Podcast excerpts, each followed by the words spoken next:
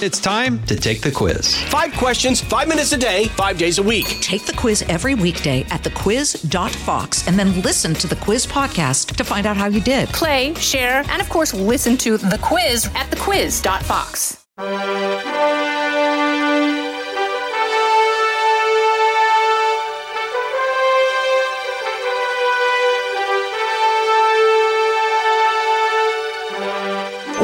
Lighthouse Faith Podcast, where we are moving forward in truth and love.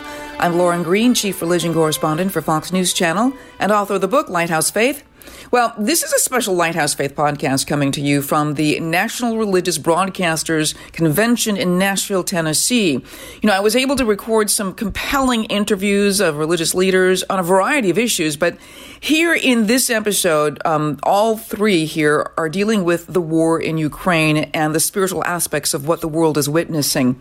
Um, NRB brings together thousands of believers in the world of media, so you may hear some background noise um, in the interviews, but it's all good. Uh, the first interview is with Sam Brownback. He's the former ambassador to the International Religious Freedom. He talked about the breakaway of the Ukraine Orthodox Church from the Russian Orthodox Church as one of the huge factors largely ignored by politicians of why Putin is now waging this war. Take a listen. Um, I want to get to Ukraine. Your reaction now to what's happening in Ukraine with the Russia invasion. Uh, well, number one, it's horrific. It's unimaginable. If you'd asked me a month ago, would Putin roll in with tanks into Ukraine, I would have given you odds. No, he's not. He's just posturing. And here he is. He's rolling in. We've got the biggest land war in 70 years. You've got scenes that look like World War II that have taken place, only it's now. And you've got all these other Eastern European countries that are deeply concerned. I was talking to a man from Romania last night. Are we in the gun sights next? Uh, are others? This is uh, really an unthinkable mm-hmm. thing that's taking place uh, now, and there's and there's a deep religion tie to it, which Absolutely. is interesting as well. Let's. I mean, before we get to the religious tie there, your reaction too to the fact that he has raised the nuclear option. Unbelievable. And yet now, because he's rolled tanks into a neighboring sovereign nation who wasn't attacking him, and he's got tactical nuclear weapons. It's like, I this is a clear possibility. And two, it's not just Russia. China's the puppet master standing behind this because mm-hmm. he can't do this without the Chinese backing. And China's the big actor in this, and you don't know are they going to move with Taiwan. And then they've partnered both of them with the Iranians and the Afghans. So you've now got terrorist states that are in league with China and Russia, and where will they let them le- unleash to, or what will they fund of the terrorist groups that the Israelis or we may see? A lot of people look at this from a political standpoint, but if you're a person of faith and you obviously um, understand the religious components to this, what is at the heart of the religious components to Russia invading Ukraine? The split of the Orthodox Church. What happened there? The Ukrainians decided they wanted their own Orthodox church, like so many other countries have. Orthodoxy, that a lot of people in the United States don't understand particularly well, but is often split by nation identification. So you have the Greek Orthodox Church, the Russian Orthodox Church, the Romanian Orthodox Church. Ukrainians said, We don't want to be part of the Russian Orthodox Church anymore. We think it's too manipulated out of Moscow, it's too politicized. We want a Ukrainian Orthodox Church. Same faith, but we want a national brand. And the Greek patriarch granted that, what's called autocephaly, to the Ukrainians, and that blew a gasket with the Russian Orthodox Church. They were livid. It was also 40% of their membership, roughly, was in Ukraine. The Ukrainians are more religious than the Russians, and but they wanted their own church. I just, I just want my own church, and the United States was supportive of that, being able to split off. Also, you had seen in the past where the Russian KGB had penetrated the Russian Orthodox Church at times. And you go, well, that's, that's not a church, that's a power projection tool. Mm. So, you know, we thought this would be a better thing, but it really blew up the Russian Orthodox Church. And you saw the, the Patriarch Kirill two days ago make statements about, well, this is really about uh, these modern pushes for different cultural norms that we want to stop. This is what he said. uh, this is about stopping gay pride parades, and and you're just going.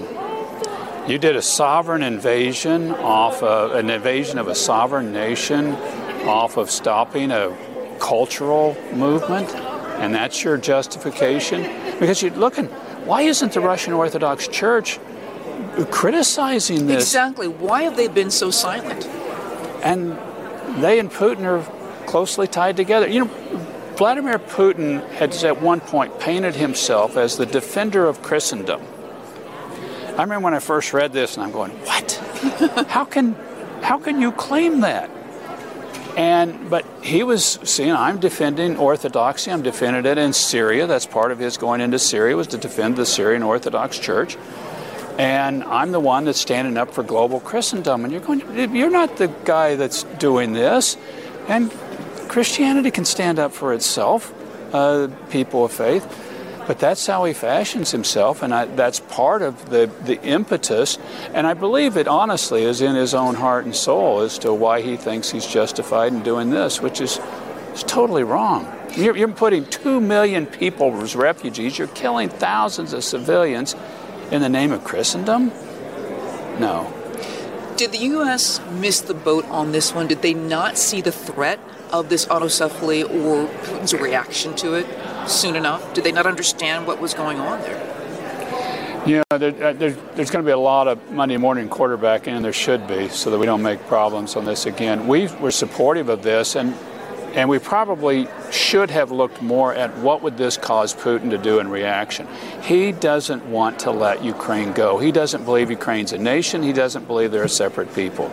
They're Russians, in his estimation. Mm-hmm. The tribe of Rus starts in Kiev Saint Vladimir in 988 or something like that leaves pagan faith to become Christians. He has the whole nation baptized in 988. That's the start of the Russian Orthodox Church is in Kiev. But then they later moved to Moscow, their headquarters there. And so to Putin, this is part of Mother Russia. And but the Ukrainians don't want to be part of Mother Russia. Mm. They want to be their own people. And you can look at what's happening now and see why. They don't want to be Belarus and just be a vassal state. They want to be a free, independent, European, open country.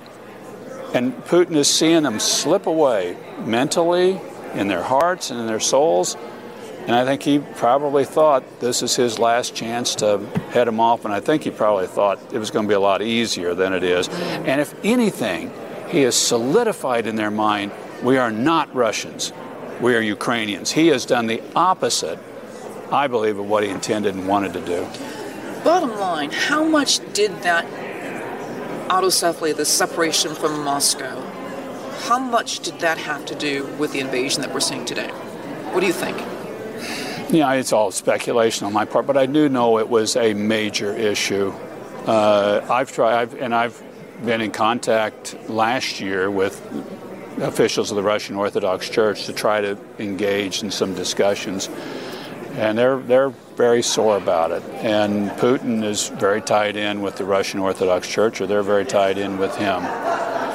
So I, it's undoubtedly a key piece of it. There's a guy by the name of Alexander Dugin, who's kind of the, the, the thought leader. I describe him as a Steve Bannon type of guy, that he's the guy back thinking about all this stuff. And he thinks for Putin in these situations. You read some of his writings, and he's saying, you know, look, this is about us defending orthodoxy and Orthodox people from the forces of modernity. And he believed the Protestants would fall first, then the Catholics, and it'd be last for the Orthodox to fall to these forces of modernity. And we need a bigger uh, strategic depth to hold it off, and we need to take take more land to do it. And you're just going, that's crazy thinking. But you listen to it and you see then the actions that happen, and you're going, it's it's happening. That's what they're attempting to happen. Right. This will fail. Ultimately, this is going to fail because the Ukrainian people are not going to be a part of Russia. They they have made their mind up, and we are not a part of Russia. Is there a religious solution to this? Now that we know how much a part the religious the split within, you know, Moscow and Ukraine Orthodox churches, know how much that had to do with it. Is there a religious solution to end the war? There, there is. I don't know that it's one that President Putin would agree with, but that's it's about religious freedom. Yeah. God gave us freedom. He didn't make you decide what you wanted to be. He didn't make me decide what I wanted to be. I did it freely out of my soul. God gave us this right. No government should force us to be of a certain church or a certain affiliation. This is my God-given right. And that's what that's what I push, that's what we should push around the world. It's better for you economically, it's better for you security wise, but it's also just makes your people more satisfied. If they got a chance to and that's what should really happen here is just let the Ukrainians decide for themselves. And the Russians decide for themselves, but not be forced by government. Mm. And again, I just want to ask the question again did we underestimate, did the world underestimate the effect that autocephaly was going to have on Russia's yeah, I, political I saw, decisions? I saw a professor that's uh, studied Russia for a number of years say the West has underestimated all of these things that Ukraine has been doing over the last 10 years to kind of separate themselves from Russia. And he looked at it as you just were you were poking the bear each time and and you know at what point in time does the bear just growl back at you and say I've I've had it. And you know obviously we've we hit that moment yeah. And he blames the West for not being willing to defend Ukraine more. If you're going to encourage them to poke the bear, then you need to be standing there with them. And I, I don't, I don't know the accuracy or inaccuracy yeah. of that, but it makes some sense to me that uh, this was, this was a cumulative effect, and it got to a point where Putin's 69, 70 probably thinking this is my last chance. The Ukrainians are getting further and further away from us. I got to grab them now. Um, one last question about the um, the member of parliament in Finland who's on trial. You know this case. Yes. What, just your reaction to a Western government actually putting a member of parliament on trial for actually just quoting the Bible, but also believing the Bible. I, I think it's horrific. I mean, this is a Western open democracy, and you're trying somebody for quoting the Bible.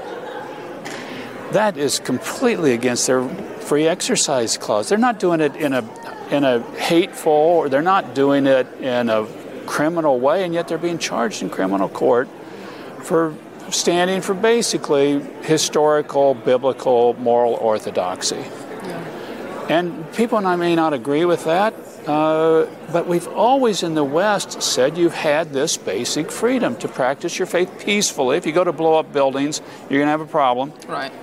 But if you're peaceful about practicing faith, you can believe what your heart leads you towards, and that's the beauty of religious freedom. It also happens to be, interestingly enough, and I did this survey, the countries in the world that are best on religious freedom are also best on LGBTQ plus rights. They're the best. And it goes to the inherent dignity of the individual to choose. You get to choose which way. You may not agree with my choices, but you have a right to choose. And that's really what we should stand for is that individual human dignity to choose your own path for your soul as long as you're peaceful at it. That was Sam Brownback, former ambassador for international religious freedom. So let's take a break right now on Lighthouse Faith Podcast. We'll be back in a moment.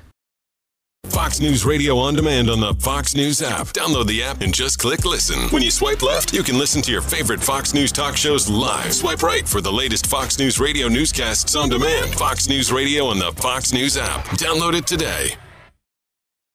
We're back with Lighthouse Faith Podcast, recording from the National Religious Broadcasters Convention in Nashville. The next interview is with Dirk Smith. He's the vice president of EEM, Eastern European Mission, an organization that has supplied millions of Bibles to Ukraine's public schools.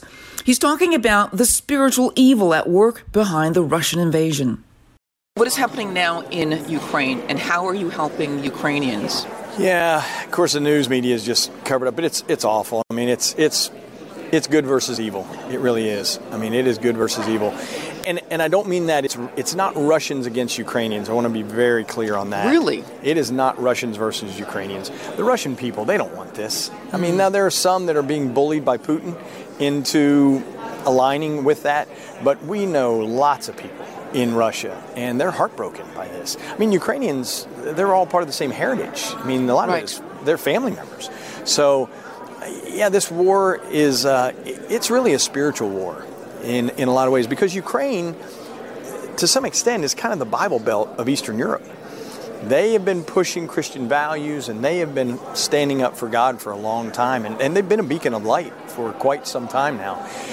That's what really got us. We've been involved in Ukraine for a long time, but about eight years ago, they came to us and said, "Hey, um, we need. We hear you guys do Bibles, and we need Bibles for our public schools." And we said, Bibles for your public schools? Exactly. That was our response. I I said, well, tell me more about this. What are we doing? And they said, well, we teach an elective that's called Christian ethics, but we don't have Bibles. And we got together all these different faith groups, all these denominations, and we realized we got to set our all of our differences aside, and we just have to teach the Bible.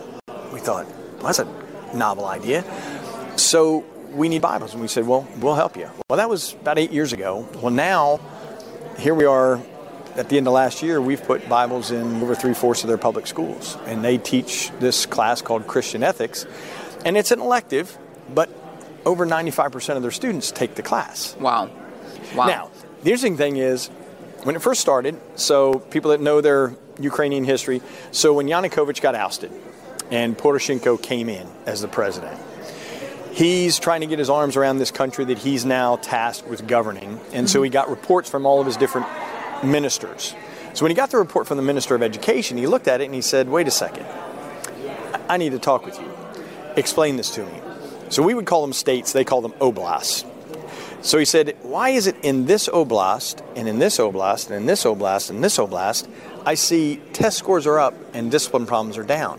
Is there a common denominator here?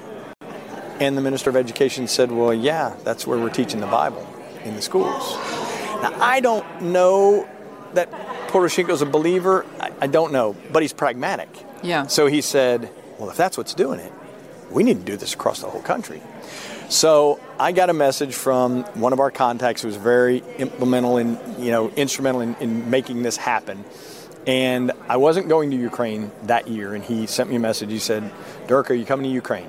Or when are you going to be here?" And I said, um, "I'm not going to be there this year." And he said, "Well, I need you to be in Kiev for 24 hours." Well, my first reaction was, "Okay, first off, I'm not important enough to do anything in 24 hours in Kiev. So what is this about?" And so he tells me this story, and he says.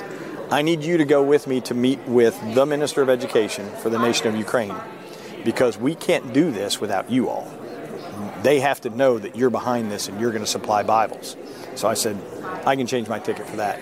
Wow. So we went in, met with the Minister of Education, and it was a fabulous meeting, just wonderful. And he, he spent the first 20 minutes thanking us for helping change the face of their country back to a Christian biblical worldview. And then he looked at me, and, and he was talking through a translator, and I didn't think he could speak English. And then he looked at me in, in English. He said, how, how can I help you? And I said, Well, on occasion, we get a, an oblast that asks for Bibles, and at the 11th hour, their regional minister of education gets cold feet and they back off.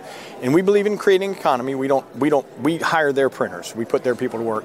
So we told them we said we're your printers are staffing up for these projects because they're big. These are big mm-hmm. printing mm-hmm. projects. So we have to put everything on hold, and it really causes some issues. Anything you could do to help with that? He, in his very thick Russian accent, you know, said, "Yes, this is old KGB fear. You know, they're afraid that if they do this and they work with you, they're going to lose their jobs. Not anymore."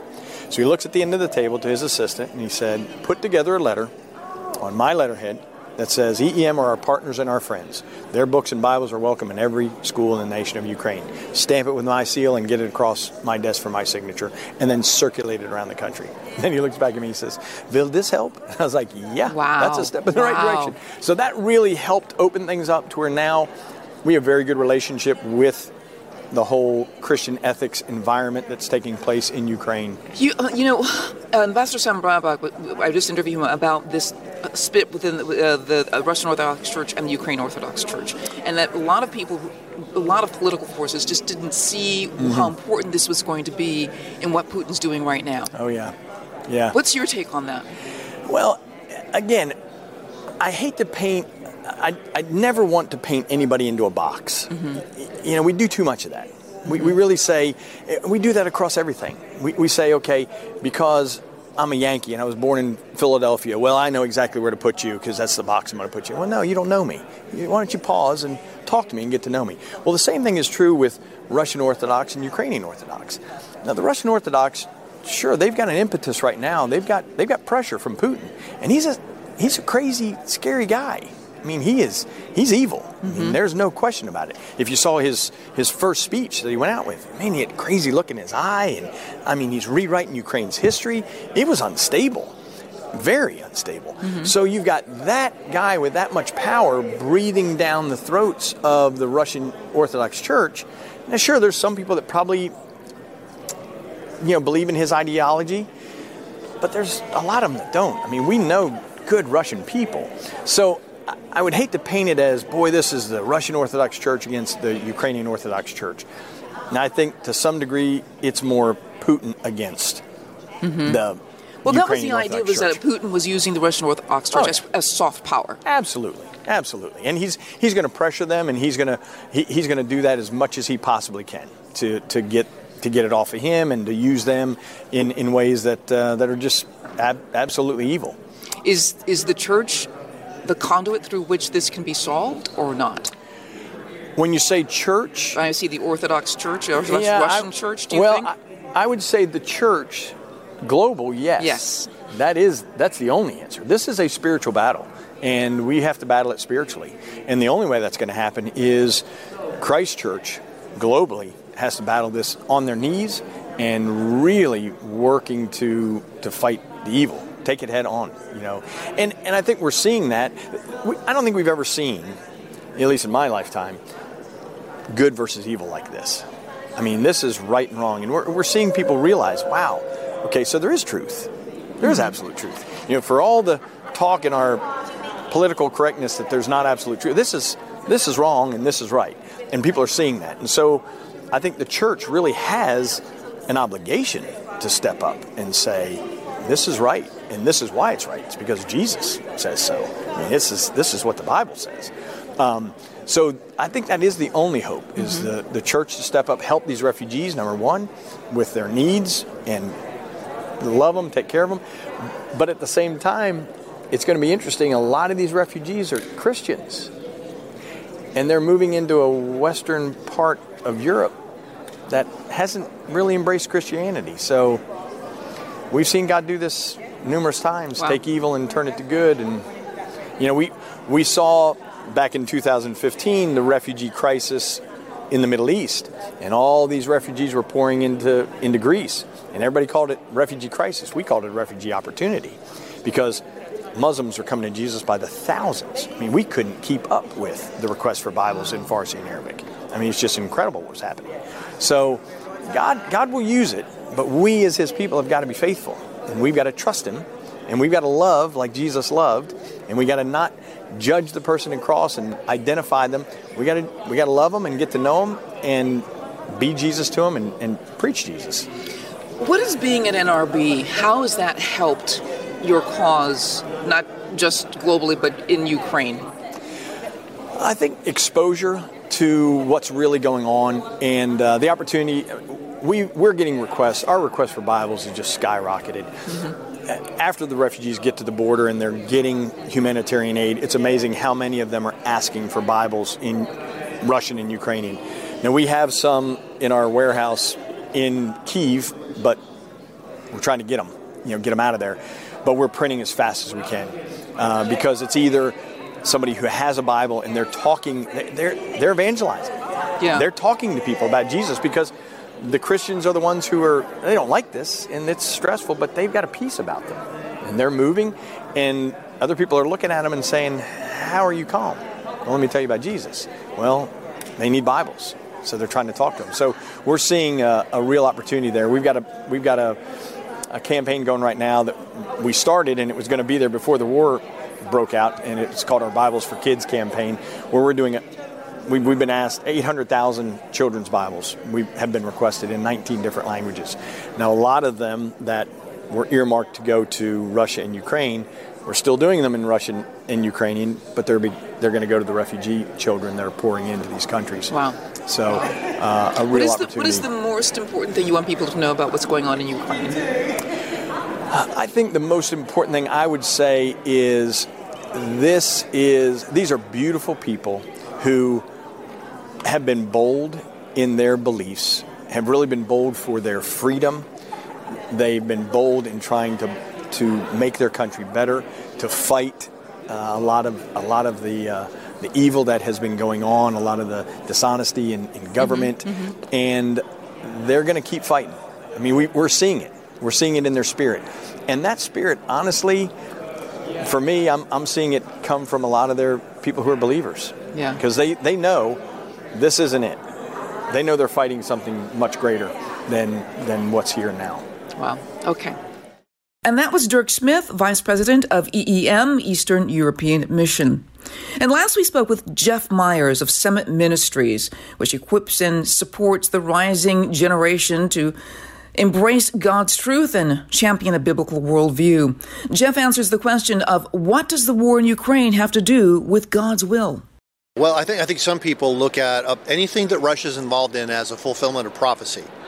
Uh, I tend to back away from that and ask the question: What's the spiritual battle that's taking place here? Uh, in a biblical worldview, the Apostle Paul says, "We wrestle not against." Principal, we wrestle not against flesh and blood, but against principalities and powers of the spiritual world. Okay, that's a real problem for our leaders that there might be a spiritual battle that's taking place inside the, the political battles and the military battles. But that's what I want to look at. What's the spiritual aspect to it? What is the physical aspect? What's the diplomatic aspect? All of those things are important. And if we ignore the spiritual aspect, we sometimes miss with the rising generation what they're really asking, which is why would God allow something like this? This is painful.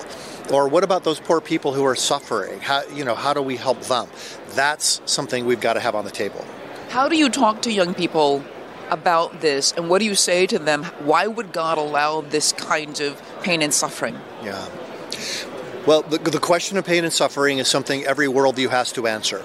So, a secular worldview says pain and suffering have no meaning. We just evolved through random chance processes. There's no point to any of this, so it's just bad luck. Other worldviews say, oh, it's because we're not one with all that is. You know, that good and evil are actually the same thing. A Christian worldview approaches this and says, we have sin in our hearts, we have sin in the world, and we are broken and we are in need of redemption, and we know that we are. And we know who we want to be redeemed to because we know that we're made in God's image. So when I start talking about the problem of pain with young adults, I usually start with that. We're made as image bearers of God. Sin affects everything, everywhere, all of the time. But God has seen fit to make us people with free will. Free will is a super important concept to a Christian worldview. If I taught my phone to say, I love you when I wake up in the morning, does my phone love me? No, because it's a machine. It's just doing what I told it to do. God did not want us to be machines. He wanted us to have the opportunity to love, which means we must also have the ability to hate. So when we see bad things happen in the world, uh, humanity, inhumanity of one group toward another, what we're seeing is the effects of sin, and it should point us toward the fact that we really need to be redeemed. Um, I had a really great thought, and I just totally forgot it. But um, but, but the idea of um, this idea of spiritual warfare, and I think it seems as though um, the political world, and you talked about this before, but the political world does not acknowledge it as a reality. Um, and just talking with um, Ambassador Brownback, talking about what happened behind, you know, the Orthodox split. Talk to us about the spiritual reality and the spiritual forces of evil that are at work in the world. And you know, it's not just woo, you know, like you know, uh, Hollywood stuff. That's right. Well, uh, p- some people get freaked out when they hear the term spiritual warfare because they think of battles between angels and demons, and they start asking, "What does this have to do with policy?" Right? So they don't they don't really want to go there. But the reality is that we as human beings have a spiritual nature as well as a physical one. We can't understand our physical nature if we don't understand our spiritual nature. We can't understand our spiritual nature if we try to remove it from the physical. So those two things always go together. In this particular situation, I think part of the spiritual battle is a, re- a battle over religious freedom. In, in Russia, there is a, a, desire on the part of Russia's leader to oppress the people of Ukraine's religious freedom because they have sort of had almost like a new reformation. They've broken away. Remember the, all of the difficulties and the burnings and all of that stuff that took place in Reformation history. We're seeing something similar with Russia and Ukraine right now. So the Ukrainians are saying, uh, we want to have the religious freedom to worship as we see fit. That's something we should be able to support. But it's not something that fits into policy, it's something that fits into more in the spiritual realm. I think that that was the thing that we talked about is that the world, I think, even the United States kind of dropped the ball on understanding how much the autocephaly really angered Putin, and that because he took 40% of the church. Well, there are Christians in Russia and there are Christians in the Ukraine. So this isn't necessarily an anti-Christian sort of battle. It is it, it is a it's a determination on the part of the people of Ukraine that they want to have political freedom, economic freedom, and religious freedom. They are a sovereign nation. That's why so many Americans are standing up for them because they're thinking, well, if Russia can destroy Ukraine's sovereignty in those three areas, then could China destroy Taiwan's sovereignty in those three areas? And then what other dictators in the world would learn from that and begin to dest- destroy other freedoms? So, standing for the religious freedom of the people of the Ukraine is an integral part of standing for their economic and political freedom. I kind of feel like um, the NRB, this this convention right now, is almost charged with putting the biblical worldview to the test because of what's happening right now. We haven't seen this since World War II. Well, we're, we're facing a global, uh, we're, we're facing a war in Europe, the likes of which we have not seen since World War II. And at the National Religious Broadcasters, I'm seeing people come together from all denominations, people who are Christians, people who are Jewish, all coming together, recognizing now is the time to stand for religious freedom. If we let that fall, then political and economic freedom will not be far behind. This is the line in the sand. Just anything else you want me to know about the biblical moving forward and Ukraine? Whenever I think of issues like Russia's invasion of Ukraine, I'm always thinking of this rising generation. I'm thinking of the young adults. How are they experiencing this? So it would be really important for parents and caregivers to just have the conversations and not just have a one time conversation, but be willing to say, anytime you would like to talk about this, anytime something comes up, I want you to know I'm here. And there will be war in the world. This is actually normal, sadly, in human history. Only 268 years, according to Will Durant, of all of human history have been without war. So this is the normal situation. But doesn't mean that we have to sit back and do nothing. If we waited until we everything was peaceful to do something, it never would have happened in human history. The question is, how do we stand? How do we stand with the people of Ukraine? But how do we develop our own sense of purpose and meaning in life based on truth? And you know, there, uh, one last question about when secular people will see that the Russian Orthodox Church and the Ukraine Orthodox Church are worshiping the same God, same Christianity, and they say, see, they can't even get along even though they're both Christians. It's always there always have been difficulties with different Christian groups getting along with other Christian groups it's rare in world history to see people who are uh, have a tribal aspect to what they're doing get along with other people who have a tribal aspect to what they're doing. I'm not sure that this is really all that unique. Uh, the truth is, though, it could be an opportunity for Christians around the world to say, let's get together brothers and sisters and recognize there's a bigger battle being fought here. It's a spiritual one, and we have to be unified as God's image bearers. That was Jeff Myers, president of Summit Ministries. I'm Lauren Green, and thanks for listening to this special episode of Lighthouse Faith Podcast from the National Religious Broadcasters Convention in Nashville. Have a blessed day. From the Fox News Podcasts Network, subscribe and listen to the Trey Gowdy Podcast. Former federal prosecutor and four term U.S. Congressman from South Carolina brings you a one of a kind podcast. Subscribe and listen now by going to foxnewspodcasts.com. Listen to the show ad free on Fox News Podcast Plus, on Apple Podcast, Amazon Music with your Prime membership, or subscribe wherever you get your podcasts.